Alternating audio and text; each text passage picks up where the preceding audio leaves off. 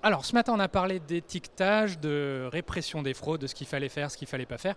On va aborder maintenant un autre sujet ô combien euh, important et euh, un peu le nerf de la guerre, c'est le financement euh, de vos projets potentiellement ou de développement de vos projets brasserie ou distillerie.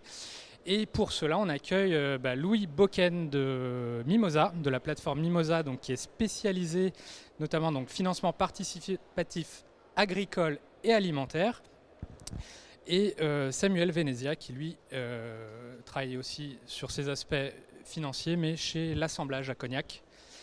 Et voilà, peut-être pour vous situer un petit peu, donc euh, Mimosa, c'est euh, à ce jour 80 millions euh, collectés, 5500 projets avec 400 000 citoyens donc, qui ont participé à ces, à ces financements. Et voilà. Et du coup, Louis et Samuel vont nous décrire un peu tout ça. L'idée, c'est que ce soit participatif, donc je vais faire tourner un micro. Si vous avez la moindre question, profitez-en, ils sont à votre dispo. Voilà. Donc je ne sais pas si l'un de vous veut peut-être se présenter ou ses activités plus. Oui, bon alors euh, moi pour me présenter rapidement, euh, donc j'ai rejoint le collectif de l'assemblage qui est basé à Cognac en tant qu'expert en financement donc il y a un an. Euh, moi j'ai une carrière d'ancien banquier pendant une vingtaine d'années, donc chargé d'affaires professionnelles puis chargé PME entreprise, PME qui faisait entre 5 et 80 millions d'euros de chiffre d'affaires. Euh, basé en Charente, donc j'ai accompagné pas mal d'activités euh, de, type distillation euh, et sur toute la filière amont et aval au niveau du cognac. Et donc aujourd'hui, fort de mon expérience, maintenant je me propose d'accompagner des porteurs de projets, soit dans le cadre de création, soit dans le cadre du développement de leurs activités, pour les accompagner dans la présentation de leurs dossiers auprès de partenaires bancaires et également analyser euh, les éventuelles euh, faiblesses de leur dossier pour euh, essayer de préparer au mieux le plan de financement et d'accompagner les entreprises pour faire en sorte de maximiser leurs chances de succès en termes de, levée de financement puisque il faut bien distinguer deux types de projets, le projet création et le projet développement, qui ne sont pas analysés de la même manière auprès d'une banque. Donc si on est dans une phase de création, il y a pas mal de facteurs à, bien analyser euh, au niveau du lancement de l'activité. Et notamment outre l'aspect investissement matériel, c'est tout ce qui va être lié à la problématique du BFR, euh, financement des stocks, portage des productions jusqu'à leur commercialisation pour bien appréhender tous les besoins de trésorerie auxquels vont être confrontées les sociétés en création. Euh, pour leur permettre d'attendre euh, bah, les premières ventes et donc de commencer à générer du cash pour euh, permettre de bien amorcer la pompe. Donc souvent on a des porteurs de projets qui ont bien arrêté leur stratégie commerciale, leur stratégie produit. Et de temps en temps, l'aspect financement, ou financier tout du moins, est pas forcément bien préparé, ou alors, on va dire, défloré avec l'expert comptable qui aura bâti le prévisionnel, mais qui n'aura pas forcément été euh, assez en profondeur pour que le dossier soit suffisamment solide euh, d'un point de vue bancaire. Euh, puisque dans le cadre des dossiers de création d'entreprise, euh, de mémoire, quand j'étais encore en, banque, il y avait quasiment euh, y avait 5 dossiers sur 10 qui étaient validés. Il y avait 5 dossiers qui partaient à la casse. Et une fois que le dossier a été présenté et qu'il a été refusé, c'est très compliqué de revenir auprès d'acteurs bancaires pour, euh, pour essayer de, de valider un, un, accord. Donc il est très important de bien appréhender toutes ces problématiques-là en amont pour que le dossier soit bien baqué, bien présenté, et, notamment sur la partie apport fonds propres nécessaires, euh, notamment lorsqu'on est euh, sur une phase de, création. Euh, lorsqu'on est sur une phase de développement où on a déjà un peu de track record, on a déjà un peu de recul sur l'activité qui est réalisée, sur une rentabilité qui est déjà générée, ça devient un peu plus facile pour le banquier et on peut avoir d'autres solutions à, proposer aux sociétés pour les accompagner. Sur la partie création, c'est toujours un peu moins évident. Donc c'est pour ça que euh, la partie aujourd'hui qui se développe pas mal, c'est euh, toute la partie financement participatif qui viennent aider les porteurs de projets dans euh, le financement sur lequel les banques vont être mal à l'aise. Clairement, c'est de financer la trésorerie. Les banques savent pas très bien faire ce, type de financement. Financer, financer du cash pour porter, acheter des matières premières, financer du stock, Ça, c'est pas les sujets sur lesquels elles sont le plus à l'aise, notamment par rapport à l'aspect garantie. Donc là, effectivement, euh, en amont du projet, avoir un complément via du financement participatif, euh, ça peut avoir du sens pour renforcer l'apport du porteur de projet et donc crédibiliser le dossier auprès de la banque. Donc bah, je vais laisser Louis un petit peu plus parler sur, sur cet aspect-là. Je ne sais pas si vous connaissez bien Mimosa, mais en fait c'est un système de collecte. Vous allez avoir un site internet sur lequel vous allez créer votre page et euh, on va définir votre besoin en amont et les gens vont participer jusqu'à ce qu'on atteigne votre besoin. Une fois qu'on a atteint le besoin de collecter, en fait, on va décaisser sur votre compte et on va euh, le prélèvement se mettre en place et tous les mois on va venir prélever votre compte et rembourser les 1000 2000 personnes qui vous ont prêté de l'argent. Donc en fait, c'est un système assez souple pour les porteurs de projets dans le sens où ils n'ont pas grand-chose à faire. C'est un système clé en main, ça veut dire qu'on va euh, faire l'analyse du projet, on va créer la page du projet et puis on va la diffuser à toute notre communauté en fait. Et c'est comme ça qu'on va être sûr d'atteindre l'objectif. Donc il n'y a pas de risque de non-atteinte de l'objectif. La question c'est de savoir en combien de temps on va collecter. Pour vous situer un peu aujourd'hui, la collecte moyenne chez Mimosa sur la partie crédit, parce qu'on fait aussi un système de prévente, elle est de 250 000 euros. Euh, pour collecter 250 000 euros, il nous faut entre 5 et 10 jours. Donc à ça, vous rajoutez l'étape d'analyse, et en fait, en un mois, vous êtes en mesure d'avoir euh, bah, bouclé votre plan de financement. Alors comme disait Samuel, euh, la particularité du prêt participatif, c'est que en fait, on ne va pas vraiment être concurrent des banques, on va plutôt se positionner en tant que financement complémentaire. En gros, c'est un prêt qui est, c'est un prêt classique, sauf qu'il est flexible. On ne va pas demander de caution, pas de garantie, il n'y aura pas de nantissement, on ne va pas prendre d'assurance. Ce qui revient à dire que c'est euh, en gros la personne qui vous prête de l'argent. En gros, si jamais vous arrêtez de rembourser, cette personne n'est pas couverte. En plus, il n'y a pas d'objet du financement. Ça veut dire qu'on va s'entendre sur un montant, on va le valider d'un niveau risque, et après on va le décaisser sur votre compte. Et en fait, ce financement, vous pourrez en faire euh, ce que bon vous semble. Donc il n'y a aucun souci aujourd'hui pour financer le besoin en fonds de roulement. Euh, sur la thématique euh, brasserie, notamment, il y, a des, il y, a des, besoins en fonds de roulement qui sont assez élevés. On parle généralement de 25%. C'est un poste qu'il faut absolument bien financer. Et nous, ce qu'on vous conseille, c'est de passer par un acteur bancaire pour toute la partie bâtiment, éventuellement matériel, et de financer votre besoin en fonds de roulement avec du prêt participatif. En gros, ça vous permettra d'avoir deux financeurs et ça vous permettra surtout d'avoir un financement qui est complet et de pas avoir de problème de cash, en fait, euh, ce qui arrive trop fréquemment sur les créations. Donc nous, on intervient à la fois sur les créations, on intervient aussi à tout stade de maturité. On fait pas mal de développement, on finance des sociétés euh, qui ont quelques années d'expérience, des petites PME. Pour vous situer, on va aujourd'hui jusqu'à 2 millions. on peut collecter jusqu'à 2 millions par le prêt participatif euh, Mimosa.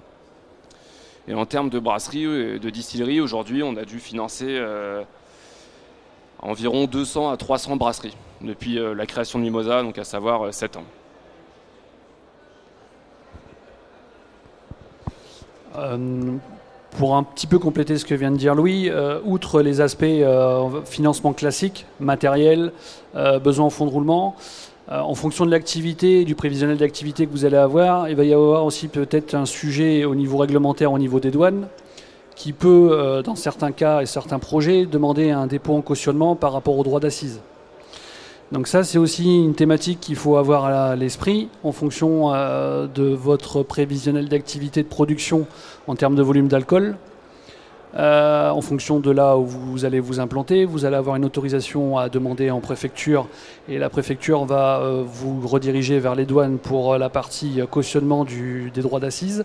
Et euh, soit euh, vous êtes en capacité de faire un dépôt auprès des douanes, c'est-à-dire que vous faites un chèque en blanc euh, pour leur garantir le paiement des droits sur les productions, la production que vous allez réaliser, soit vous allez solliciter une banque ou des organismes spécialisés pour vous délivrer ce qu'on appelle une caution bancaire pour garantir l'État et donc les douanes du paiement des droits d'assises sur les productions que vous allez réaliser. Donc ça, tout dépend du statut que vous allez avoir. Si vous allez dépasser certains seuils de production en termes de volume d'alcool, qui feront qu'en fonction d'un... J'ai plus les, les, volumes en tête, mais sous un certain seuil, vous allez être dispensé de caution. Si vous, allez, si vous prévoyez de dépasser un certain volume de production, vous allez devoir fournir cette caution. Et euh, en fonction des douanes, elles sont plus ou moins rigides. Et euh, tant que vous ne pourrez pas produire un cautionnement en cash ou via un organisme bancaire, vous n'aurez pas l'autorisation d'exercer. Donc si euh, vous sollicitez également une banque pour vous délivrer ce cautionnement bancaire, c'est un encours qui va intégrer les financements complémentaires en termes de matériel ou de besoins de financement que vous allez solliciter. Et donc quand on commence à empiler les couches en termes de volume, ça peut vite devenir compliqué au niveau de la banque. Donc c'est encore une fois euh, pour ça qu'il est, euh, je pense, important aussi de compléter en fait ces, sources de financement entre de l'apport personnel, du prêt participatif et on va dire du, prêt bancaire classique, que ce soit sous forme de prêt euh, moyen terme ou sous forme de leasing au, niveau de matériel. Donc il, faut essayer de, bien lisser tout ça au niveau de, votre prévisionnel, au niveau de votre dossier de financement, pour qu'une fois que vous alliez voir le banquier, vous lui ayez bien montré que vous ayez analysé tout ça, que vous n'êtes pas pris un peu au dépourvu par rapport aux remarques qu'il va pouvoir vous faire quand vous allez lui avoir exposé votre dossier et que vous avez bien toutes ces problématiques en tête et que vous avez essayé de trouver en face de chaque besoin euh, des solutions, on va dire, diverses pour, entre guillemets, soulager euh, la partie endettement bancaire. Euh, parce que dès que le banquier peut minorer, en fait, son risque et le volume qu'il va devoir injecter pour financer un projet, euh, mieux il se portera. Donc après, c'est effectivement d'essayer de voir quelles sont les solutions que vous pouvez trouver en face de chaque besoin. Euh, petite question, euh, c'est quoi le profil type des porteurs de projets avec qui vous bossez l'un et l'autre? euh,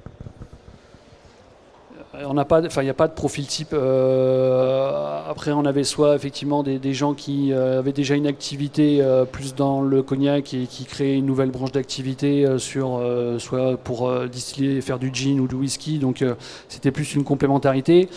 soit des porteurs de projets. Après, il n'y a pas de, il a pas une nécessité d'avoir un, un, gros background. Après. Euh, ce qui est important, c'est de bien, enfin, que le banquier puisse bien comprendre la stratégie euh, produit et commerciale du porteur de projet. Donc euh, savoir qu'il a en capacité et qu'il a la compétence de faire du brassage ou l'activité qu'il va vouloir réaliser et surtout comprendre qu'est-ce qui va permettre au produit qu'il va créer, qu'il va lancer de se démarquer par rapport à la concurrence puisque c'est un marché qui commence à bien s'atomiser. Donc c'est là où le porteur de projet va être important et euh, c'est surtout la capacité à se vendre auprès du banquier par rapport à, son marketing, à son projet, à son type de débouché. Est-ce qu'il va vouloir commercialiser auprès de particuliers? Est-ce que sa cible c'est du CHR Est-ce que sa cible c'est l'export? Enfin, vraiment bien analyser euh, comment va être réalisé en fait le prévisionnel que va vouloir vendre le porteur de projet en termes d'activité, pour savoir après si euh, le banquier va le considérer comme crédible euh, c'est-à-dire atteignable pour euh, dégager la rentabilité suffisante pour euh, rembourser les crédits qui vont être sollicités, ou si au contraire le prévisionnel semble un peu optimiste, voire farfelu, parce qu'il a été un fait un peu, à la va-vite et, un peu de manière trop optimiste. Et chez Mimosa, pour la partie don, on va avoir pas mal de, de création en fait, parce que le, le principe de la partie don, c'est aussi de se faire connaître, d'impliquer sa communauté dans un premier temps. Puis on aura aussi des, euh, euh, des, des, sociétés qui vont sortir des nouveaux produits parce que c'est aussi l'intérêt de communiquer en fait. Sinon, sur la partie crédit, il ne faut pas oublier que chez Mimosa, à l'origine, on a une plateforme qui est agricole. Donc on va avoir une partie d'exploitation agricole. Euh, une grosse partie vont diversifier en fait, ça veut dire qu'ils vont lancer une nouvelle activité au sein de l'exploitation. Et dans ce cas, ils vont avoir des nouveaux besoins de financement. Et là, quand ils ont un système de vente directe ou quand ils vont lancer une marque ou quelque chose comme ça, le participatif prend tout son sens. Donc ça, c'est une grosse partie, de, on va dire, de nos porteurs de projets. Et après, il y a toute la partie artisanat alimentaire, qui est notre euh, grosse activité. Et là, vous allez retrouver des brasseurs, vous allez retrouver des agriculteurs, des distillateurs, mais il y a aussi également beaucoup d'artisans euh, qui vont se situer dans les commerces de bouche. On va de, on va dire du boucher jusqu'au restaurateur, en passant par toutes les, tous les porteurs de projets qui, euh, qui vont faire des chips, de la bière, du café. En fait, à partir du moment où ça fait partie du secteur alimentaire, Mimosa et euh, enfin, vous êtes éligible en fait au, financement Mimosa. Et euh, Samuel, tu parlais d'apport au début. Est-ce que quelqu'un qui a, qui a, aucun apport, qui, qui arrive comme ça, est-ce qu'il a une chance ou c'est plié direct ou euh? Sur un projet de création sans apport, le dossier ne sera même pas regardé par la banque. Il y a une règle qui n'est pas écrite, mais qui veut qu'en règle générale, euh, les banquiers sur les dossiers de création aiment bien avoir, euh, on va dire, 20% euh, d'apport. Alors après, ça peut être de l'apport euh, effectivement euh, du porteur de projet en lui-même. Ça peut être euh, via des prêts participatifs, même si toutes les banques ne le considèrent pas comme apport. Mais à partir du moment où c'est de l'argent qui va être mis à disposition sans affectation et sans prise de garantie, au niveau du plan de financement, ça, vient soulager l'endettement. donc on, pourra le faire passer comme tel. Après, il y a les sociétés de capital risque qui peuvent également intervenir, mais elles sont plus friandes de, de, sociétés qui sont déjà matures, qui sont plutôt sur des phases de développement que sur des sociétés qui sont pas en phase de création. Donc l'apport, il est, il est indispensable dans le cadre d'une création. Est-ce que Mimosa peut faire ce pont, par exemple euh, C'est assez compliqué parce que, alors, sur la partie crédit, on reste du bas de bilan. Donc, en fait, on va pas augmenter votre haut de bilan. En fait, on va soulager la banque, effectivement, mais il y aura quand même cette demande d'apport que nous-mêmes on demande en fait pour du crédit. Donc, le pourcentage, généralement, on va demander moins d'apport que la banque, mais dans le cadre d'une création, on va être en cofinancement, généralement dans 90% des cas avec une banque. Ce qui fait que, de toute façon, on va s'aligner sur la demande de la banque. Donc, dans tous les cas, la question de l'apport se posera. Après, c'est vrai que le fait qu'on intervienne, ça va peut-être diminuer le.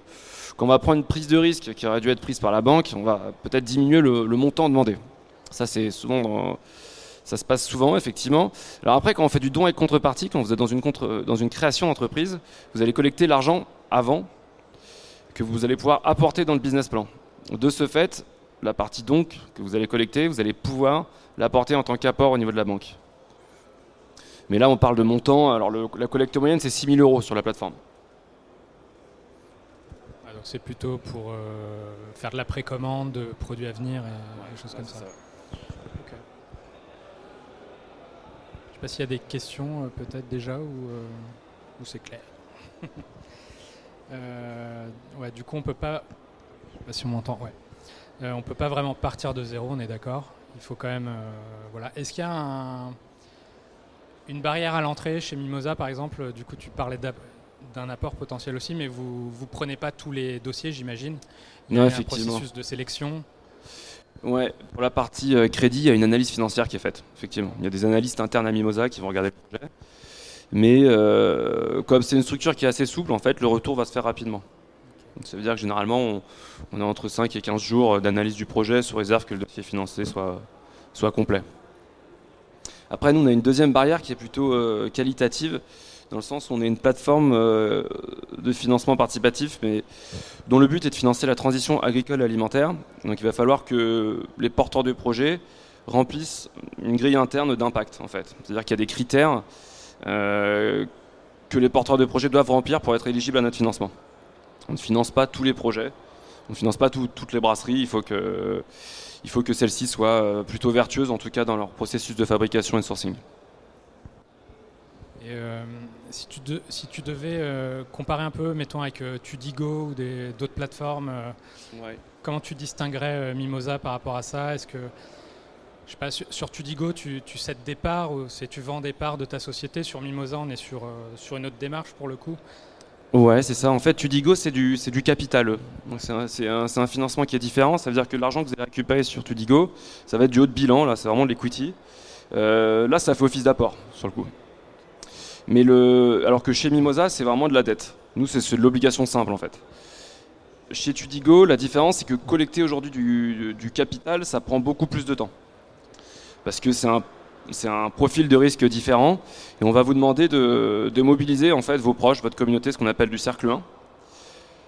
Alors que sur de la dette, sur de l'obligation simple, c'est différent parce que là on est sur un produit d'épargne qui est plus facilement, euh, on va dire, atteignable avec des participations qui sont plus qui sont plus petites, donc ce qui nous permet de toucher plus de monde et euh, le process euh, épargnant est aussi plus simple. Et là, on va pas vous demander en fait de mobiliser votre communauté, on va aller chercher tous ces gens-là pour vous. Donc, ce qui est intéressant d'un point de vue business, c'est que c'est des gens que vous connaissez pas, vous les impliquez par la suite parce qu'on va les rembourser tous les mois. Et euh, commercialement, ça peut s'activer facilement. Euh, et Samuel, donc toi Louis, tu parlais de c'est monté jusqu'à 2 millions sur des financements, c'est ça? euh, Toi Samuel, tu as accompagné sur des, projets de quelle, de quelle ampleur bah, après, c'est toujours pareil, euh, tout dépend des projets, mais euh, sur des projets de création, on était plutôt sur, euh, sur des montants qui allaient jusqu'à 300, 400 000 euros. Après, sur des projets de développement, sur des entreprises qui étaient déjà établies et matures, on parle de plusieurs millions d'euros. Après, tout dépend après l'historique qu'on peut avoir de l'entreprise. La capacité sur son activité actuelle à déjà dégager du cash pour rembourser des projets futurs. Donc, encore une fois, en termes d'analyse, on n'est pas, on pas sur des dossiers comparables. Sur, les phases de création, en règle générale, bon, historiquement, BPI aussi intervient soit en cofinancement, soit en garantie. Donc, elle permet facilement à la banque de pouvoir se projeter sur sur des dossiers, on va dire, euh, à 300 000 euros. Mais 300 000 euros aujourd'hui, euh, on fait plus grand chose. Quoi. Donc, euh, on n'a pas forcément l'immobilier. Donc, ça veut dire qu'il faut déjà que le porteur de projet trouve un local qui lui permette de réaliser son activité, que ce soit assez grand pour faire sa production, son stockage éventuellement. après, en fonction de son, sa politique commerciale, de savoir après comment il, il va gérer tout ça. Donc, bien conscient que des fois, 300 000 euros, c'est pas suffisant pour, pour des projets de création. Mais euh, effectivement, euh, quand on part sur euh, des prévisionnels d'activité avec des chiffres d'affaires qui vont être, on va dire, plutôt minimalistes au départ et qui vont avoir, si tout se passe bien, une bonne croissance, mettre plus de 300 000 euros alors qu'on n'a pas encore réalisé le moindre euro de chiffre d'affaires, pour les banques classiques, malheureusement, ça reste très compliqué. On est, enfin, en France, on n'est pas sur les mêmes systèmes de financement que peuvent euh, connaître euh, nos amis anglo-saxons ou, euh, ou, de l'autre côté de l'Atlantique, où effectivement c'est plus de l'equity ou, des, épargnants qui, qui, financent des porteurs de projets, alors qu'en France, les financements de création d'entreprise restent encore aujourd'hui majoritairement uniquement financés par du prêt classique bancaire, avec toute la problématique qu'on peut connaître avec les dossiers qui sont souvent chronophages en termes de montage, d'analyse, d'obtention d'accords. Et effectivement, euh, avec aujourd'hui des problématiques de, hausse de matières premières au niveau euh, des fabrications euh, d'alambics ou de cuves, eh ben, des devis qui ont été faits fin 2021 et que le projet en a un accord en mars 2022, ben, quand on ressollicite le fabricant pour le devis, ben, il y a plus de 30%. Donc on repasse à la case départ. Qu'est-ce que vous recommanderiez quelqu'un qui, qui veut simplement lancer une micro-distillerie ou une micro-brasserie, euh, quelque chose d'assez. pas non plus d'ampleur euh, gigantesque, hein, du local ou euh, est-ce que. est-ce qu'il a intérêt à passer par toi est-ce que c'est le financement participatif peut suffire Après, ça va dépendre du besoin. Euh, quel est le besoin qui a été estimé pour créer sa micro-brasserie? Est-ce qu'il y a, en termes de matériel, le, quel est le, montant du besoin? Euh, En termes de BFR, quel va être le montant du besoin pour financer les achats de matières premières, euh, éventuellement toute la matière sèche, bouteille et partie stockage? Après, soit, enfin, s'il peut faire que du financement participatif, à la limite, il va s'acheter sa liberté d'un point de vue bancaire, donc pourquoi pas. Euh, après, encore une fois, même si le projet est peut-être plus modeste, euh, financer, enfin faire du cofinancement avec à la fois du, euh, du financement participatif et du financement bancaire, ça peut avoir du sens, ne serait-ce que pour financer la partie matérielle sur une durée de 5 à 7 ans, et financer la partie BFR qui sera toujours plus compliquée, même si elle est modeste, de la faire financer au niveau bancaire. Donc après, il euh, faut, regarder, euh, faut regarder le dossier par rapport au montant, euh, au montant en jeu et puis, et puis par rapport au prévisionnel d'activité. Mais enfin, moi, j'ai toujours eu tendance à recommander aux clients de ne pas toujours être monodépendant de la banque. Ça peut être des situations des fois compliquées à vivre pour le client et aussi des fois pour l'interlocuteur banquier parce que malheureusement, l'interlocuteur que vous aurez au niveau de la banque ne sera pas forcément le décideur, le valideur il sera là pour euh, exécuter des décisions qui lui seront euh, imposées. Donc euh, quand on est un petit peu pendu par son banquier, c'est jamais bon. Donc effectivement, avoir une autre source de financement, je pense que c'est, notamment dans le cas d'une création, c'est pas mal. Donc j'ai une question par rapport aux, plateformes Mimosa.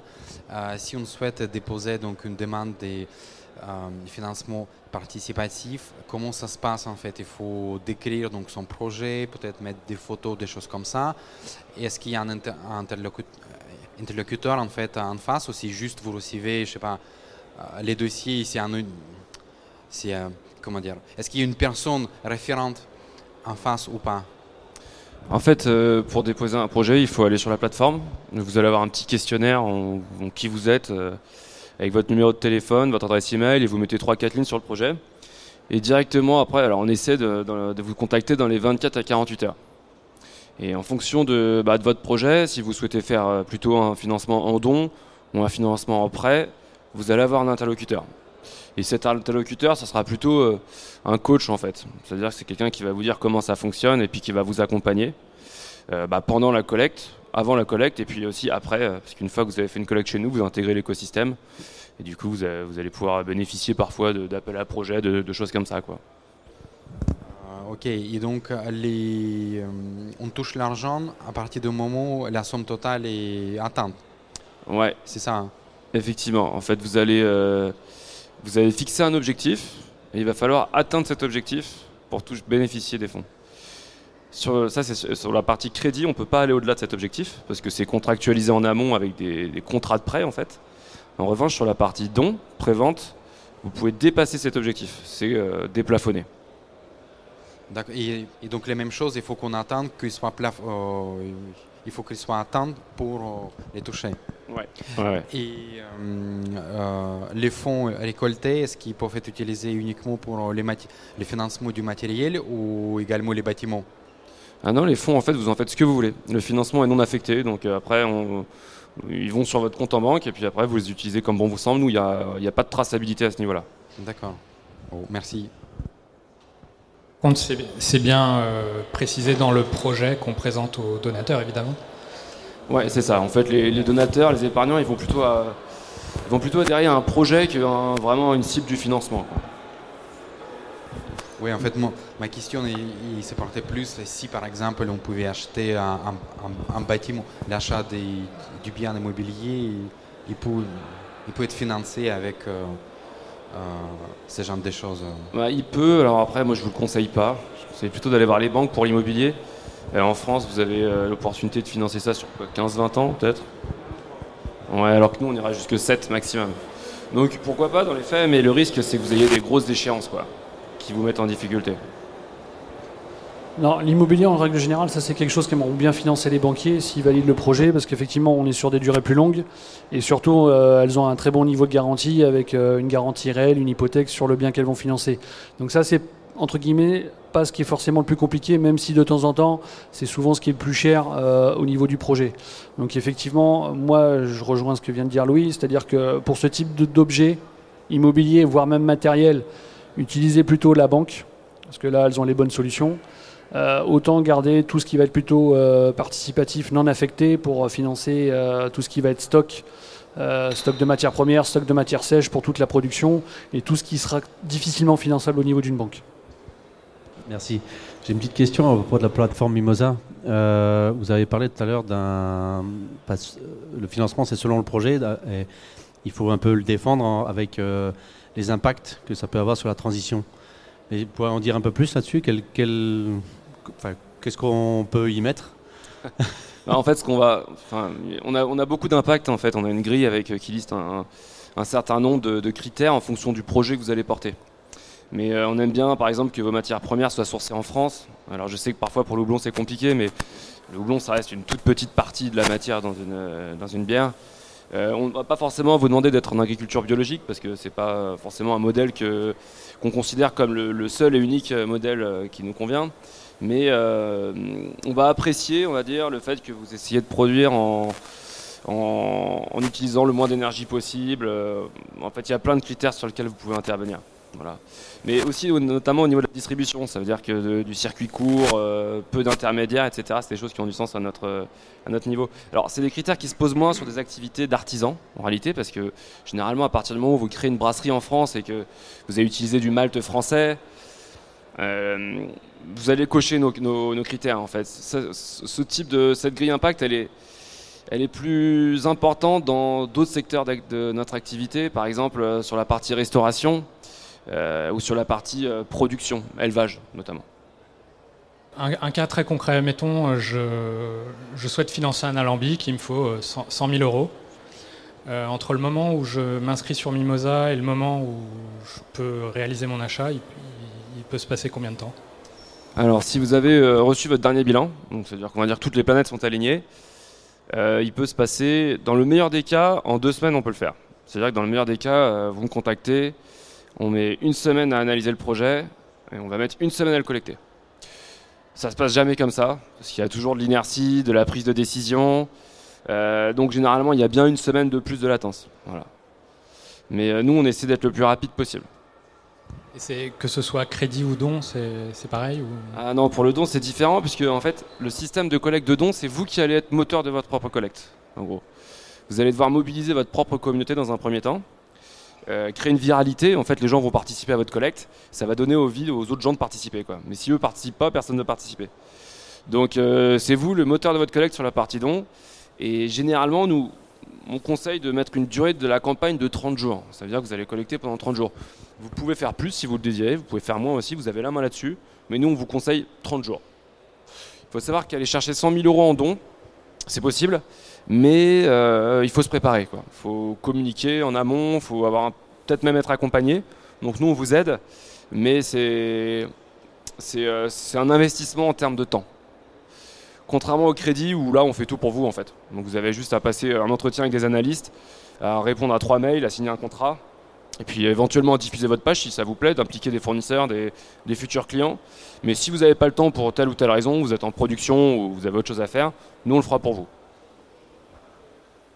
Et si on passait par le système bancaire euh, plus classique eh ben là, on va aussi parler euh, d'un monde, merveilleux. Euh, si tout se passe bien, on va dire un mois pour avoir un accord. c'est que le dossier est bien préparé et qu'il est béton, donc ça, ça, va vite. En général, le délai de réponse, c'est plutôt autour de deux mois, hors période de vacances scolaires, parce que là, dans les banques, en vacances scolaires, il ne se passe rien. Et après, donc une fois qu'on a l'accord, on croit qu'on a fait le plus dur, mais il reste encore la partie contractualisation. Euh, et donc là, on a une problématique avec euh, problématique d'assurance emprunteur, euh, contractualisation au niveau du service back-office de la banque. Donc il faut compter encore entre 15 jours et un mois supplémentaire. Donc faut compter, sur un projet création, il faut compter 3 mois. Bonjour messieurs. Euh, alors, petite question pour vous deux. on va commencer par euh, Mimosa, s'il vous plaît. Imaginons du coup euh, qu'on veuille emprunter 100 000 euros avec la version prêt. Il y a un taux d'intérêt, je présume. C'est pas neutre directement. vous situez comment? Plus que les banques, moins que CTLM, enfin. CTLM, je connais pas, mais en tout cas, ouais, on va être au-dessus des banques. Ok. Euh, alors effectivement, euh, en fait les avantages du prêt Mimosa c'est que ça va aller vite, ça va être flexible, euh, vous allez faire de la communication. En revanche ça va vous coûter plus cher que les banques. Alors pourquoi? Parce qu'on va prêter sans garantie, sans caution, sans nantissement. Et du coup vous allez payer un taux d'intérêt et ce taux d'intérêt ça va être la rémunération des gens qui vont vous prêter de l'argent. En gros eux vont vous prêter 100 euros, ils vont avoir le taux d'intérêt. Oui ils ont une incitation comme ça pour justement... Bah, bah oui voilà c'est pour ça qu'ils prêtent de l'argent. Ouais. Et c'est en gros la rémunération du risque. Donc comment il est fixé Ce taux d'intérêt, il est fixé par Mimosa. Et en fait, en fonction du projet, du secteur dans lequel euh, se trouve le projet, de l'analyse Elias fiscale, de la maturité du projet, on va vous donner une note. cette note, on va la mettre sur une grille. Et cette grille va vous donner un taux d'intérêt. Et ce taux d'intérêt va varier en fonction de la durée en fait, de maturité du prêt. Pour vous situer, vous donner un peu de concret, aujourd'hui, sur une brasserie qui a euh, un ou deux ans d'existence, qui est en pleine croissance, qui, se, va dire, qui se porte bien, quoi, enfin, où ça va en tout cas, on va être sur du 3,5 euh, d'intérêt sur 4 ans, quoi, grosso modo. Voilà. Parfois on est moins, parfois on est plus. Ça va vraiment dépendre de la santé de l'entreprise. La, grille, en fait, la fourchette qu'on donne, elle est entre 2 et 7%. En sachant que 7%, j'ai jamais vu, mais 2% non plus. Par rapport à du crowdfunding, du coup, où il y aurait un... Le crowdfunding, on est obligé de reverser une partie des fonds. Euh, je veux dire, il y a des impôts dessus, non Ou pas? Effectivement, c'est du chiffre d'affaires en fait. Alors, ça dépend. L'argent que vous allez collecter en, en don, en crowdfunding, elle est considérée normalement comme du chiffre d'affaires. Mais sauf que dans les contreparties que vous allez euh, fixer, euh, en, fait, en fait, elle est considérée comme du chiffre d'affaires à partir du moment où toutes les contreparties sont des produits, on va dire, tangibles. Typiquement, vous êtes brasseur, vous fixez des seuils de contrepartie, c'est que des bouteilles que vous envoyez, ou des goodies ou des trucs comme ça. En revanche, si vous commencez à mettre de l'intangible, donc euh, des expériences, des visites à la brasserie, des cours de brassage, Là, vous allez compliquer la vie de votre comptable en fait. Du coup, votre comptable, il va avoir tendance à passer ça plutôt en déstockage. Mais là, vous n'avez pas de TVA, c'est pas du chiffre d'affaires. Ok, ça marche. Et dernière question, euh, tout à l'heure on parlait du cautionnement euh, par rapport aux douanes. Euh, vous parliez d'organismes spécialisés là-dedans. Vous avez deux, trois noms ou pas? Parce que j'ai passé les 20 000 et du coup, parce que c'est 20 000 du coup le plafond et Ouais, les douanes alors, sont 20 000 gentilles. c'est le montant, mais je sais Ouais. plus après à quelle, euh, quelle production d'alcool ça correspond pour déclencher ces 20 000 euros de droits d'assises qui font effectivement le, qui sont le seuil de- d'exonération de, production de caution. Bah, après, soit vous avez votre, votre banque euh, que vous pouvez solliciter en fonction du montant qui va vous être demandé par les douanes. Après, il y a la société Altradius qui fait ce type de caution. Euh, de mémoire, la BPI, euh, je crois que la BPI faisait aussi tout ce qui était caution, euh, caution douane. Euh, et après, il y a certains organismes spécialisés, mais j'ai plus tous les noms en tête. Mais euh, le- le- l'un des principaux, il y avait Euler, Euler Hermès et Altradius. Merci beaucoup pour vos réponses, messieurs. On peut prendre une dernière question si quelqu'un veut. C'est bon Euh, bah, Peut-être rappelez-nous euh, comment on peut vous contacter, comment. euh, c'est quoi le mieux? Alors vous pouvez aller sur, euh, sur Mimosa et puis remplir le formulaire. Et ça sera certainement moi qui vous répondrai, parce que c'est moi qui m'occupe de cette partie-là. Ok, et puis moi, vous pouvez retrouver mes coordonnées sur le site de l'assemblage.fr. Top. Bah, merci beaucoup et Merci à vous. Merci à vous. bon financement.